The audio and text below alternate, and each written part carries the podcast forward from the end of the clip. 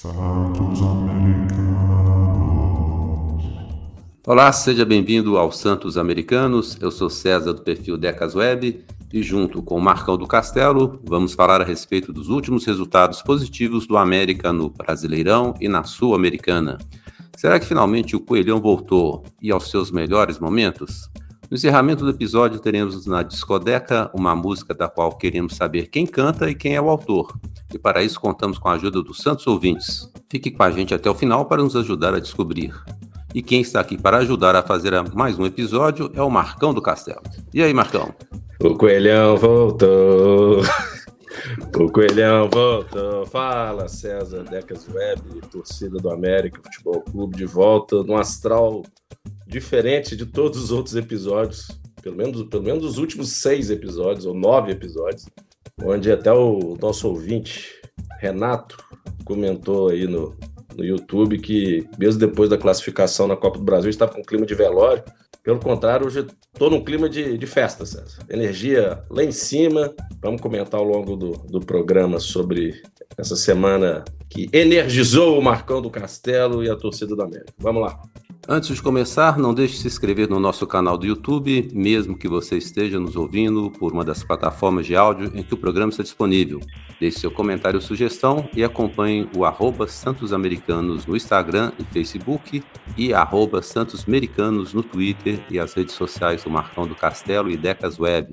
Se você nos ouve pelo Spotify, aproveite e classifique os Santos Americanos com 5 estrelas. E se estiver nos escutando pelo YouTube, deixe o seu like. Isso vai permitir que o podcast seja recomendado com maior frequência a outros americanos. Se puder ajudar com qualquer valor para a manutenção do canal, o nosso Pix é podcastsantosamericanos.gmail.com da Caixa Econômica Federal. Marcão, na terça-feira o América venceu o Milionários da Colômbia por 2 a 0. Já havia vencido o Corinthians pelo mesmo placar pelo Campeonato Brasileiro.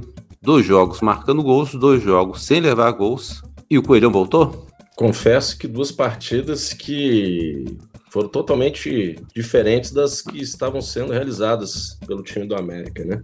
Em que pese contra o Milionários o Ale ter entrado e a gente estava questionando muito o Ale e o Juninho juntos, eles mostraram que com o Breno no meio de campo, até os dois juntos rendem, né? Até eles rendem. E o Breno, não só o Breno, né, César? O, o Matheus Henrique, deslocado ali na lateral direita, já dá uma perspectiva até de não contratação. Posso estar até muito otimista hoje, a nossa bipolaridade, mas abre a perspectiva de um lateral reserva do Marcinho. E aí canalizar recurso financeiro aí para a janela, para a próxima janela, pensando em jogadores de beirada e, e algum meia mais ofensivo, né? A gente sabe que lateral direito é difícil do mercado nacional, a gente sempre fala isso. E com a entrada do Matheus Henrique muito bem, muito bem nas duas partidas, com a entrada do Júlio muito bem, inclusive contra o Corinthians chegou até a entrar de lateral também, não é a, não é a dele, não é a posição dele. O Breno é um jogador diferente, é um jogador diferente. Renato Marques, a gente vê que vem melhorando a cada jogo e sentindo mais à vontade, também que pese contra o Milionários ele não ter jogado. E isso deu uma revigorada, a gente está falando de energia, deu uma energizada nesse grupo já não tão jovem do, do América, né? Então você vê que até o próprio Juninho, aquele esculacho do vestiário no Inter, realmente, já que a gente estava falando de energia, foi um choque, né? Porque a mudança de comportamento, de astral e até de futebol foi sensacional, foi gritante. Então, assim, Coelhão voltou, é, é, é, o que eles costumam dizer, pezinho no chão, mas já abre um horizonte mais mais um belo horizonte para o América, César. Não sei se você tem essa mesma. E aí peço para a torcida comentar aí no, no YouTube o que, que eles acharam. Se realmente o América agora, com essa meninada, o DNA formador do América, deu energizado. O que, que você acha, César?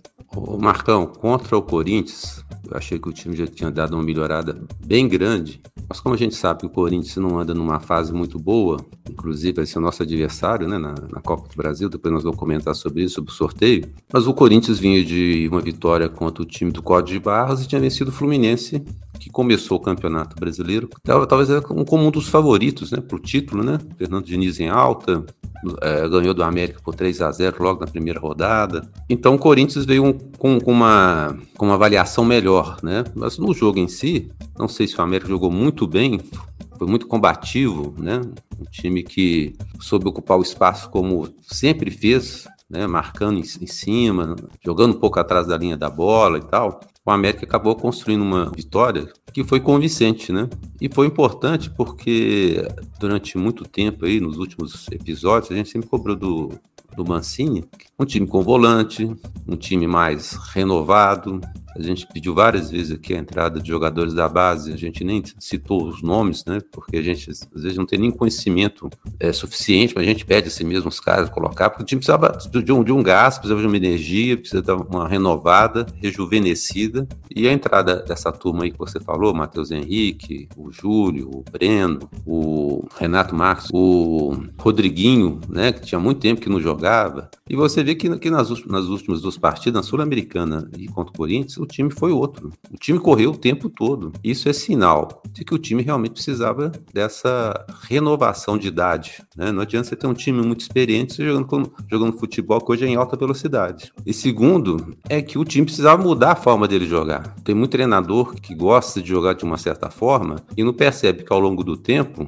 ele vai perdendo peças ou ele não tem as peças do jeito que, o, que ele gosta de jogar. Ele tem, ele tem que utilizar as peças que ele tem, formar um, um esquema tático para o time que ele tem. Eu lembro muito do, do Levi Coupe, que para mim foi um, um, técnico muito bom, que eu gostaria de ter visto dirigindo o América em determinado momento, porque o Levi Coupe ele fazia mágica com os jogadores que ele tinha. Ele não era um treinador que pedindo grandes contratações, ele pegava aquele elenco que ele tinha e montava um, um esquema tático que coubesse aqueles jogadores que ele tinha. E hoje em dia a gente vê muito técnico, tipo o Sampaoli aí, que ele entra num clube e começa a pedir 300 mil contratações. Aí é fácil ser técnico. Você sai no mercado comprando jogador e ignora né, aqueles que você tem. Então foram duas vitórias brilhantes do América, duas vitórias que o América foi extremamente competitivo e foi bom ver que, forçado ou não, o Mancini acabou tendo que ceder, seja por contusão, seja por cartão amarelo, seja por força contratual, né? O Everaldo não pôde jogar uma partida aí e ele deu uma mexida no time e surtiu efeito. É, não, e, e é aquela coisa, né, César? É sempre bom ter uma concorrência no grupo, né? Ainda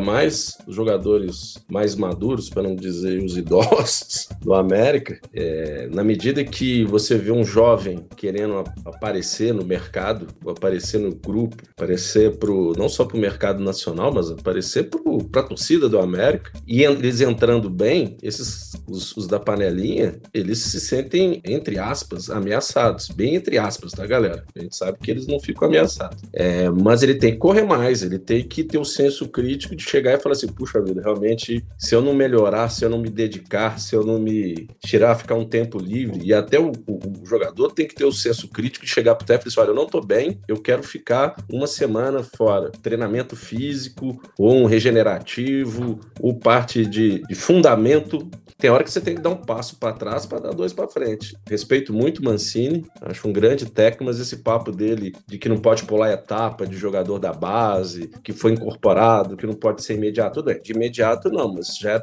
essa turma tá jogando há muito tempo. E até o próprio Rodriguinho que você resgatou aí agora, o Rodriguinho já tinha jogado no Campeonato Mineiro no ano passado. Ele já poderia estar tá aí há algum tempo, a gente não sabe nem se o Rodriguinho fazia parte do elenco. E, e, e realmente as partidas que ele entrou, ele entrou muito bem. Então eu vejo essa questão da energia do astral, dessa jovialidade. Todo, todo programa eu coloco uma palavra aqui do mini dicionário Aurélio. Quem lembra do mini dicionário Aurélio? A jovialidade do Breno, 19 anos. Pena que o Adson, né? A gente tem que falar do Adson, que machucou, que estava entrando, o Luan Campos. Então a perspectiva para o segundo semestre é muito boa. Quem achava, né? Quem achava aí na tabela, é, segue o líder, né?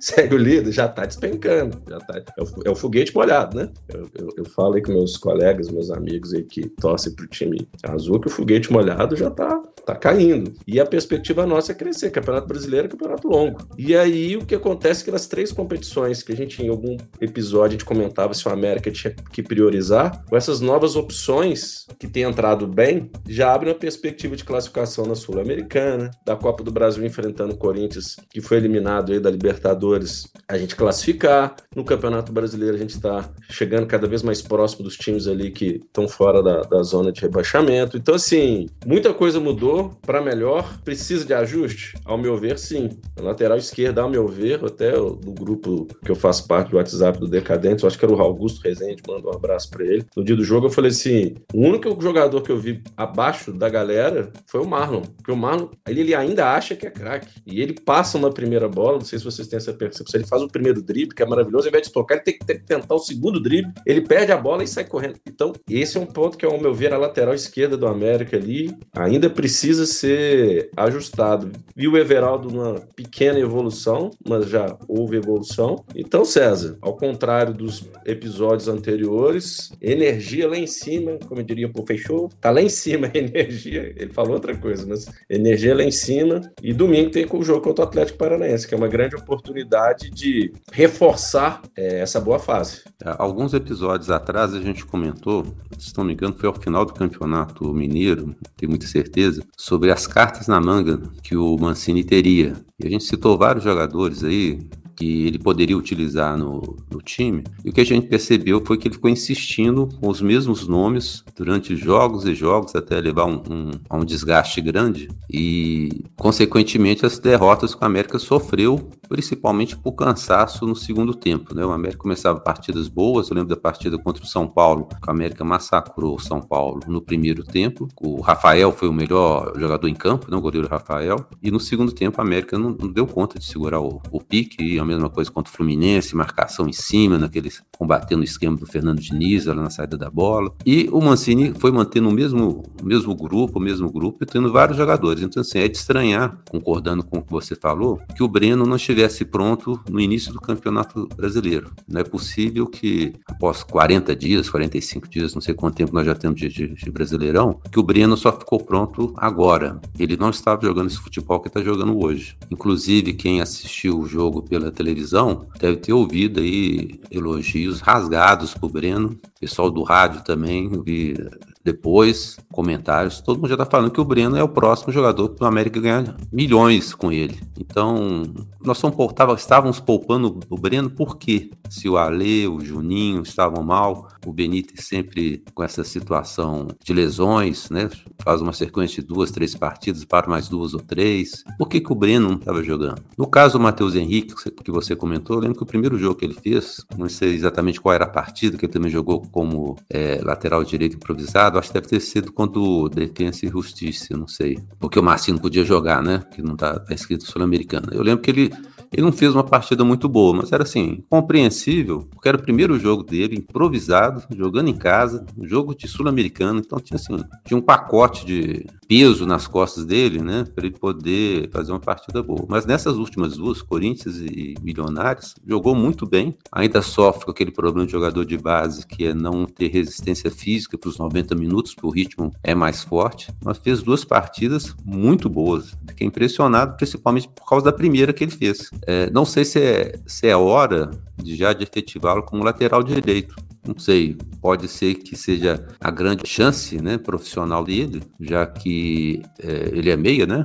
E isso aí pode prejudicá-lo, já que vai começar a ter muito meio no time, né? O Rodriguinho voltando a ser escalado, o Breno jogando muito bem, o Mancini não abrindo mão do Alê, do Juninho, resgatar o Lucas Cal que nós estamos pedindo há muito tempo. Existe aí o interesse da diretoria do clube de contratar um, um, efetivamente um volante da posição. Então pode ser que o Matheus Henrique fique complicado disputar uma posição ali no meio. Mas realmente na lateral direita ele saiu muito bem nesse esquema que o, que o Mancini montou. Você falou o nome de um jogador que é importante nesse momento de falar que é o Benítez. E por quê? Pô, o Marcão tá falando do Benítez sendo que ele nem tá jogando. Justamente por isso. Porque aquela dependência em relação ao Benítez nessas duas ou três partidas, pelo menos, pelo menos as duas últimas, a gente mostrou que não precisa, quer dizer, a gente precisa do Benítez, mas a gente não tem a dependência do Benítez de estar tá fazendo gol, de estar tá armando as jogadas, de estar tá chutando. Então isso para mim já é um ponto importantíssimo para colocar na balança, gente sabe das limitações físicas dele. Porque era aquela coisa, o Benítez saía, ah meu Deus do céu, quem que vai entrar no lugar do Benítez? Quem que vai fazer o gol? Quem que vai armar? Quem vai marcar, já que o Ali e o Juninho não estavam marcando? Até o Benítez a gente estava pedindo isso. Então essa Benítez dependência, a gente não tem mais. Outro jogador que tem entrado muito bem, e nós estávamos criticando, mas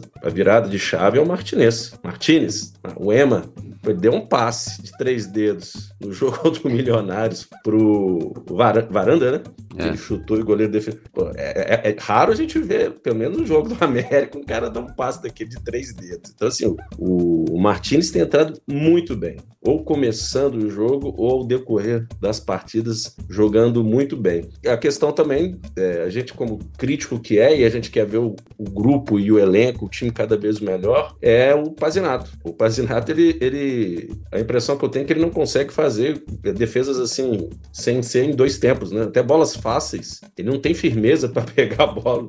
Então ele pega a bola e solta a bola. Meu Deus, eu soltou a bola. Ele recupera, mas rápido poder de reação ele tem. Mas pegar com firmeza, então é um, é um fundamento que precisa ser, além das saídas de gol, né? Porque ele vai que vai, mas não vai, e é perigoso. Mas são detalhes pequenos, como diria Roberto Carlos, mas a Benítez dependência, isso para mim já caiu por água abaixo, vamos dizer assim, e o Martinez entrando bem. Agora a questão do Matheus Henrique que você falou, é aquilo, né? De chegar para ele e conversar também, já que é um jovem jogador, se ele tá disposto a mudar de posição em termos de carreira, né? Se você for ver o Éder, uma entrevista que o Éder deu no, no Soldeca, se não me engano, ele começou com meia, alguma coisa assim. Depois ele foi jogando, depois ele foi para volante, depois ele foi pra, no final tava como zagueiro. Então o jogador, é, às vezes, ele vai se adaptando é, ao melhor estilo do futebol dele, ao time, e pode ter a carreira dele deslanchar. Agora, tem jogador que pode chegar e falar assim: não, eu quero jogar nessa posição. E tem aquele clichê também, que até o Boi Bandido falou, o termo clichê na entrevista ao final do jogo. Onde é que o técnico me escalar? Eu vou jogar bem e tal, aquele somebody love, né? Mas assim, as, as opções com a meninada abriram uma perspectiva melhor do que aquele pessimismo que a gente estava com a insistência de Alê, de Azevedo, de Juninho, de Everaldo. Até o Wellington Paulista jogou, gente. Como é que pode? Então, assim. Até... É, pode falar. Não, eu ia até falar do Wellington Paulista, porque é importante é, a gente destacar assim, como faz falta o ritmo de jogo, né? O Wellington Paulista, nessa partida na, na Sul-Americana contra o Milionários, como ele entrou mal. O outro dia ele deu uma entrevista, ele foi entrevistado por causa da cobrança de pênalti dele e tal. Ele falou, pois é, tem uns oito jogos que eu não entro, mas tô aí para ajudar e tal. E o Hélio Paulista, eu acho, para mim, entrou muito mal na, na, nas partidas que tem entrado. Justamente falta de ritmo, né? E, e, aconteceu a mesma coisa com o Henrique Almeida, que entrou também num outro jogo aí depois de muito tempo sem ser escalado. Inclusive, nem no banco ele estava ficando, o que me fez acreditar até que ele seria negociado aí na, na janela de transferências, porque o Salom, naquela entrevista que, que ele deu há umas duas semanas atrás, falou que era mais fácil sair um centroavante do que contratar. Então, para mim, era um sinal claro do Henrique Almeida. Não está sendo, tá sendo nem convocado para ficar no, no, banco de reservas, mas ele entrou, mas também totalmente sem ritmo. Por mais restrições que a gente possa ter no Henrique Almeida, no ano passado ele foi um cara, pelo menos, muito voluntarioso, muito combativo, e ele entrou muito, muito perdido. E o Hélio Paulista foi a mesma coisa. E já que nós estamos falando de de, de centroavante, a gente tem que observar que na mudança de esquema tático do Mancini, ele passou a jogar praticamente com dois centroavantes, por mais que um ou outro caia por um lado, né? Teve jogo aí que o Mikael caiu pela direita, teve jogo aí que foi o Aloísio, caiu também pelo lado. Era uma coisa que eu, pessoalmente, já tinha falado isso há algum tempo atrás, para mudar o esquema tático. E agora, disfarçadamente, ele tem jogado com dois centroavantes, já que sempre o, terceiro atacante, seja o Everaldo, seja o Felipe Azevedo, eles voltam muito para ajudar os laterais e ficam os dois centroavantes lá na frente. E para passar uma, uma, não passar um episódio sem criticar, o Mastriani perdeu dois gols contra o Milionários, que pelo amor de Deus, né? É impressionante como é que um centroavante, que tem poucas oportunidades, mas muito mais que o Edson Paulista, muito mais que o, que o Henrique Almeida, muito mais que o Mikael, e ele não consegue ter ritmo de jogo, ele não consegue marcar gol. Tem muita gente que defende o Mastriani, mas enquanto o Mastriani não deslanchar, né? Gostaria muito que ele fosse o jogador que muita gente pensa que ele é, mas ele perde gol demais, perde chance demais, fica desaparecido durante a partida e quando tem oportunidade, não reverte né, em gol né, a chance que, que é criada. Então acho que o Mastriani está devendo e o Martins, realmente a gente já tem comentado aqui, o Martins precisa de, de jogar mais. Sobre o Benítez, é, eu acho que o problema do, do Benítez é que ele não pode jogar também ao lado do Ali. Para mim, eu acho que é um trio que não pode jogar esse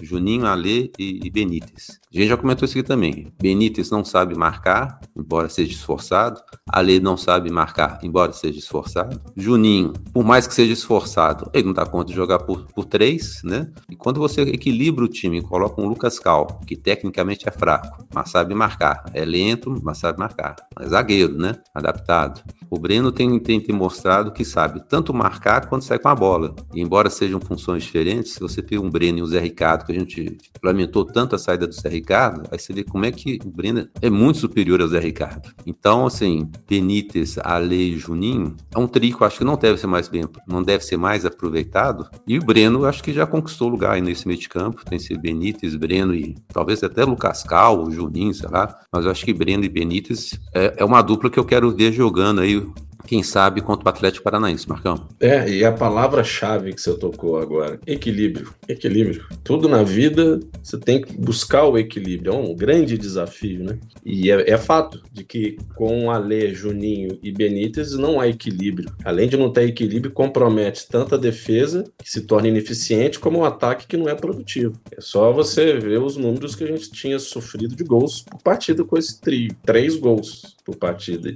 E nós começamos a questionar o sistema defensivo, até os zagueiros. E é legal, porque a, a zaga do América tem variado bem, né? Então, tem jogo que é o Maidana, tem jogo que é o Júlio, tem jogo que é o Wanderson, tem alguns jogos que foi o Ricardo Silva, que eu acredito que tem até perdido espaço, apesar de estar machucado, pelo que, pelo que me consta. E aí é, deve ser uma coisa séria, viu, Marcão? Porque é, é ligamento, né? Tá, e tem o Danilo Avelar, que tem jogado de zagueiro e certa vez joga de lateral esquerdo. Então, com o trio Benítez, Juninho, Ale, realmente, independente, e o Éder também, né? Independente de quem formasse a zaga e o sistema defensivo ali na época do nosso querido Nino Paraíba, o Marcinho, o Arthur, podia colocar qualquer um ali, porque o meio de campo não dava suporte defensivo. E agora com a entrada do Breno e o Martinez entrando bem, o Ali ficando em alguns jogos fora e entrando em outros, há um equilíbrio maior do sistema defensivo, ele fica menos sobrecarregado, as bolas chegam menos, era nossa, do nosso gol, e o ataque, é o que você falou, também concordo com o Mastriani, às vezes é, parece que ele tá no mundo paralelo dele, assim, sabe? Tá, num, tá distante, tá distante. É, é um cara que, é, tecnicamente, ele, não vou falar que ele é craque, mas ele, vou fazer uma analogia perigosa aqui, como muita gente fala que o Ale é craque, eu acho o Mastriani, se o Ale é craque, o Mastriani é craque, desculpa. Não concordo com as duas situações. E o Mastriani, ele tem um toque, você vê o jogo contra o Penharol, o gol que ele fez, o tapa que ele deu na bola, não é qualquer jogador que dá um tapa na bola como ele fez. Teve outro jogo também que ele fez um gol também, agora não vou lembrar qual é, que não é qualquer jogador que faz, mas eu acho ele desligado. E parece que quando a bola cai no pé dele, às vezes ele tá no mundo paralelo e o poder de finalização não é tão efetivo igual o Boi Bandido. Apesar que o Boi Bandido também perde cada gol. É, mas fez um golaço contra o Milionários, hein? Até o Adilson Martins, um abraço para o Adilson Martins, falou assim: que golzinho! Ele falou: golzinho, um golaço. Foi golaço, Adilson Martins. Que golaço. É, ele, ele, falou golzinho brincando, né? E o Aloysio brincou também, falando golzinho não, né? Eu acho é melhor o Adilson não brincar com, com boi bandido. Hoje o boi bandido é bem mais forte do que ele. Ninguém brinca. Eu também não correria esse risco. Mas, Marcão, nesse jogo contra o Corinthians, só para deixar registrado, vou dar parabéns ao Renato Marques por comemorar o gol dele, o primeiro gol dele como profissional, junto à torcida. Fizemos quatro gols nas últimas duas partidas, o único comemorado junto à torcida foi do Renato Marques. Vou ficar falando isso aqui até o dia que a gente começar a ver os outros jogadores comemorar pelo lado que a torcida da América fica e não pelos camarotes. Inclusive, foi o Rolon né, que comentou que na partida contra o Internacional, os jogadores só foram até a torcida porque estava lotado de parentes lá de, de um ou de outro jogador. Então, se eu parabenizei a, a equipe ter ido comemorar com a torcida no Beira Rio, se foi por conta disso, eu retiro os parabéns e só parabenizo aí o Renato Marques pela comemoração junto à torcida americana contra o Corinthians. É, é, não sei se você vai tocar no assunto. Você vai parabenizar o Super Esportes pela, pela grande, Não. grande, grande destaque no Super Esportes pelo dado ao América? É, estranhamente, vocês que moram em Belo Horizonte, quem tem algum, alguma informação, o Super Esportes praticamente parou de dar notícia do América. Primeiro tinha sido a Globo, que tinha cortado o GE América, e quem assistiu a entrevista do Jaime Júnior para o Soldeca vai entender bem agora qual é o raciocínio que essas empresas têm a respeito do América, da nossa torcida. Mas o Super Esportes, após o jogo contra o Internacional especialmente, parou de falar do América. Tem saído uma notícia a cada dois dias, alguma coisa assim. E contra o Corinthians, parecia que o Corinthians era, tinha mudado para Belo Horizonte, porque a, a, o enfoque todo foi dado sob o prisma do Corinthians. Ao invés de falar que o Corinthians jogou contra a América, parecia que o América tinha jogado contra o Corinthians, que nós estávamos em São Paulo. E após a partida, primeiro não teve nem destaque a partida do América pelo Sul-Americano, Super Esportes, depois do jogo também uma notícia curtinha. Então, houve uma, uma série de demissões dentro, da, dentro do Super Esportes, ou simplesmente o Super Esportes resolveu não cobrir mais o América, que é um absurdo, porque em termos de torcida é a terceira força e é o único time de Minas que está disputando Copa do Brasil, está disputando a Série A e está disputando a Sul-Americana. Então é assim, inexplicável. Eu queria muito saber o que, que aconteceu com o Super Esportes para chegar a esse, esse esquecimento do América. É problema financeiro? É problema com o clube?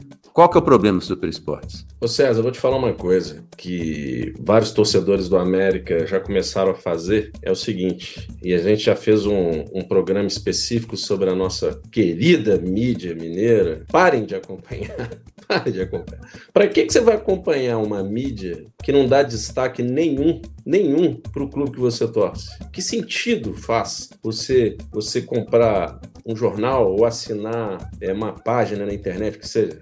Que não fala nada do América. Tem uma rádio aqui de Belo Horizonte que na década de 80 nós acompanhávamos muito, né, César? A gente morava até perto ali da, da região quando você estava em BH e que eu parei de acompanhar por azar eu estava mudando de rádio, um infeliz daqueles programas de esporte da tarde, um, um desculpa, um idiota, simplesmente falou assim: o América morreu. Eu, eu, eu, mudei a rádio justamente na hora que esse infeliz falou assim: não, mas o América morreu. Tá na...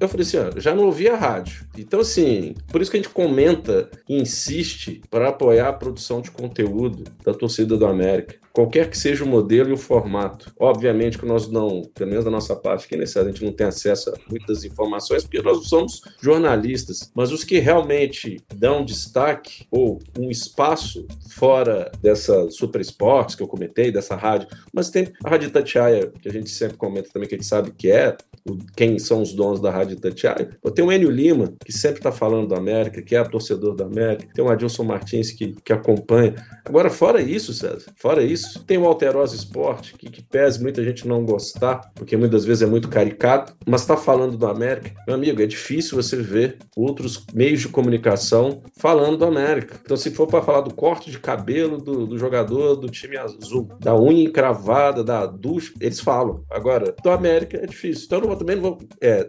vitimismo não faz parte mais. Já tive esse perfil vitimista. O que eu quero dizer é o seguinte: apoiem a produção de conteúdo da torcida do América e comprem, entre aspas, ou consumam os meios de comunicação que falem do América da forma respeitosa que deve ser tratado. Tenho dito isso, César. Data velha. Isso aí.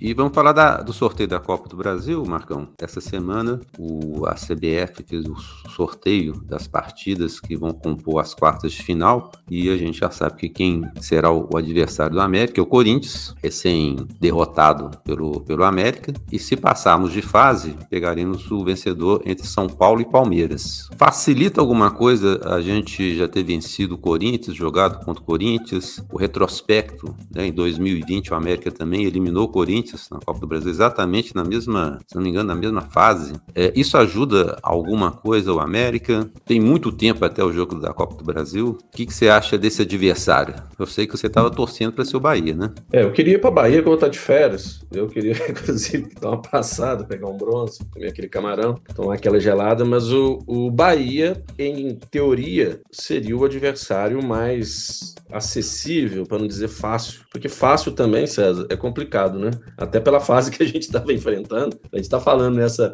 essa energia hoje, nesse astral, mas na fase que a gente estava, até o Bahia tinha um certo receio. Mas o Corinthians, e eu adorei ver a torcida do Corinthians, adorei ver o Neto também no Twitter, comemorando, ajoelhando, achando o máximo. É assim, eles, a memória é curta, né? Recentemente a gente eliminou o Corinthians na era Lisca aí, com o gol do Marcelo Toscano. Saudades do Toscano, César? Não. E... Eu também não. Daquele gol eu tenho saudade, do Toscano não. Então, dos adversários, dos sete adversários possíveis, o Corinthians seria o segundo na escala Richter aí de adversários mais fáceis ou menos difíceis, vou dizer menos difíceis, que fáceis não são, da minha preferência. Então, o fato de ter jogado contra eles recentemente ajuda, porque no campo ali, o Mancini é um cara que ele mesmo fala que é um estudioso do futebol, que acompanha o futebol dos adversários, disse inclusive que houve uma uma evolução dos técnicos, né? Em termos de metodologia de trabalho, de esquema tático e tudo mais. E o Luxemburgo já não é mais o Luxemburgo que a gente conhece. Tá certo? Então, é.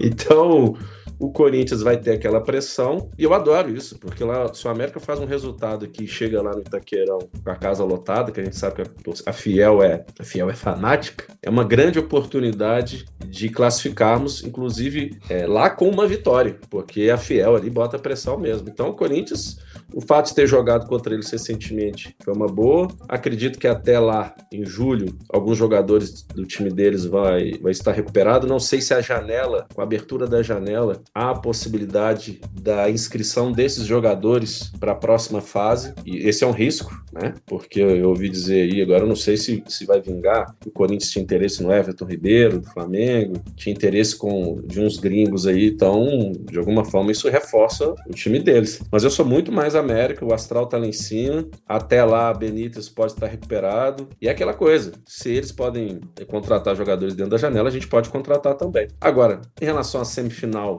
é aquela que tem que ser passinho passinho, né? Palmeiras e São Paulo. Muita gente falando assim: ah, mas o Palmeiras é o time a ser vencido. Realmente. Inclusive, você joga aí na Libertadores, que de 2 a 0 virou o jogo. Mas é clássico Palmeiras e São Paulo. O São Paulo eliminou o Palmeiras, se não me falha a memória, recentemente, de um torneio desse, quando o Palmeiras era favoritaço. Vai que, vai que uma dessas o São Paulo, do Dorival Júnior, que está cotado para a seleção, ganha do Palmeiras. Vai sonhar, sonhar não custa nada, eu não tenho aquela música. Então, tô otimista. Pelo menos do jogo contra o Corinthians, é, o sorteio, ao meu ver, extremamente factível a nossa classificação. César, você. O primeiro jogo da Copa do Brasil, dia 5 de julho, segundo dia 12. A janela de transferência abre no dia 3. Então, eu acho que dá tempo, né? Quem, quem já estiver de, com, a, com as negociações adiantadas aí, pode já registrar o jogador no dia 3 e jogar no dia 5, né? Porque Copa do Brasil, se não me engano, desde que o jogador não tenha disputado Copa do Brasil para outra equipe, ele pode disputar. Mas eu acho que não tem problema de registro igual é o caso da, da Sul-Americana. É, sobre o Corinthians, eu acho que é, a partir do momento que a gente venceu a partida em Belo Horizonte, é lógico que muita gente vai, vai minimizar né, a, a vitória, principalmente os paulistas, e a imprensa mineira, lógico. O Corinthians já vai, vai vir mais, mais preparado e respeitando mais o América. Mas até julho, nós vamos ter uma parada de 10 dias da data FIFA. Não só o Corinthians vai, vai ter tempo para treinar é, no esquema do Luxemburgo, mas com o próprio América vai poder recuperar boa parte desses jogadores aí, né? Porque a gente não comentou aqui, contra o Corinthians pela Série A, o América jogou sem 13 jogadores, né? Jogadores que não podiam entrar em campo, seja por cartão amarelo, seja por serem jogadores do, do Corinthians, que é o caso do Varanda e do Veraldo, seja jogador por lesão. Então, tá aqui há quase um mês, teoricamente a May deve ter uma boa parte desses jogadores aí. Acho que desses todos aí, não sei se o Adson volta, mas o Ricardo Silva com certeza não. O Benítez pode ser que sim, pode ser que não, porque ele volta um jogo, fica dois fora, joga, joga dois, fica três, então a gente não vai saber. E é, existe aí a, a, uma movimentação da diretoria do América para contratar reforços dentro da, dentro da janela de transferências. E a gente vai comentar sobre, sobre essa movimentação de mercado no próximo programa, já que o nosso tempo desse episódio está estourado. E para finalizar, Marcão, Domingo, 11 horas da manhã, tem Atlético Paranaense no Mineirão, campo neutro, né? Porque por mais que o América tenha mais jogos que o Atlético Paranaense do Mineirão, evidentemente, esse ano, se não me engano, o América já jogou uma partida lá. É, e estarei lá. Estarei lá, aquela festa, já vejo mobilização da torcida do América, domingo no horário, é, um bom horário para levar as crianças e aquilo que a gente costuma dizer de fomentar novos torcedores é, do América. Questão de campo neutro, é, por um lado sim, por um lado não. Realmente o América jogou poucas partidas lá, mas não vejo também isso como um obstáculo, não. Faz um bom tempo que eu não vou no Mineirão, não fui no jogo contra o Código de Barras esse ano, que o gramado está um lixo.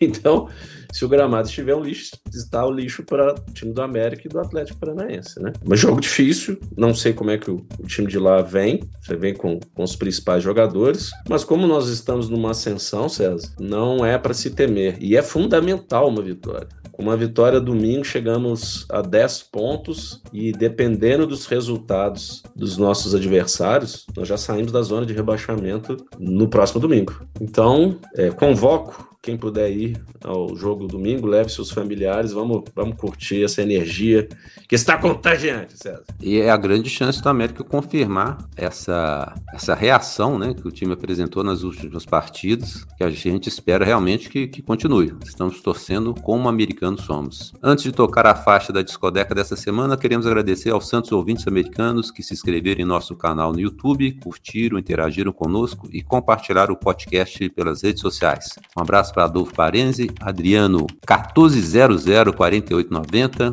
Alex Toshi, Chester Rodrigues, Edson Marcos Colina Firmo, Felipe Uai, Fernando Jesus, Gilmar Oliveira, Gilmar Pereira, Henrique Figueiredo, José Alves Aguiar, Cuba Knights, Lucas Lopes, Lúcio Melo, Luiz Fernando Pires, Marcelo Calçorali, Max Reigson, Renato Pena, Roberto Lopes de Oliveira Neto, Sérgio Souza, Dião Godinho, Wagner Dias. Queremos agradecer também aos que contribuíram para a manutenção do canal através de depósito via Pix para podcast santosamericanos.gmail.com da Caixa Econômica Federal. Hoje temos na discoteca uma música que infelizmente não conseguimos identificar o nome do compositor e nem de quem interpreta. O nome dela é Alma Tricolor, mas se você que nos ouve conhece o nome do autor e do intérprete e pode confirmar o título dela, nos escreva para que possamos dar crédito a mais uma homenagem ao América. Por hoje é só. A todos vocês que nos acompanharam e escutaram o nosso muito obrigado. Na sexta-feira estamos de volta com um novo episódio. Abraços e Marcão, até a próxima semana. Até a próxima, pessoal. Mandando um abraço aí pro Flávio Azevedo também. Flávio, nós não estávamos errados em relação ao DNA, hein?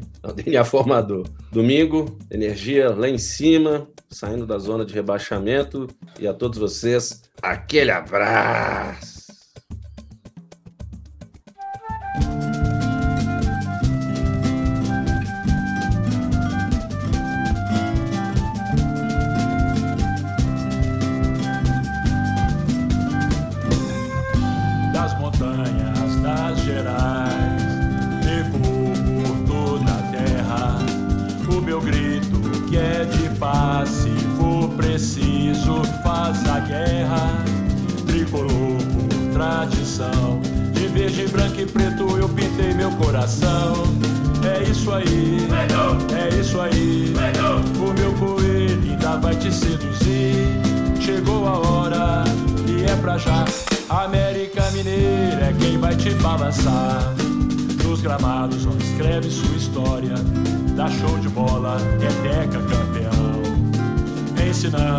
Caminho da vitória é raça, é força, é união. América Futebol Clube, onde estiver, lá estarei pra te ver jogar. Vou até o além, buscar vitória de um ou de cem. Seita verde eu sou e todo dia sou ava coelhada, sou coelho mania. Mancha verde eu sou e todo dia sou ava coelhada, sou coelho mania.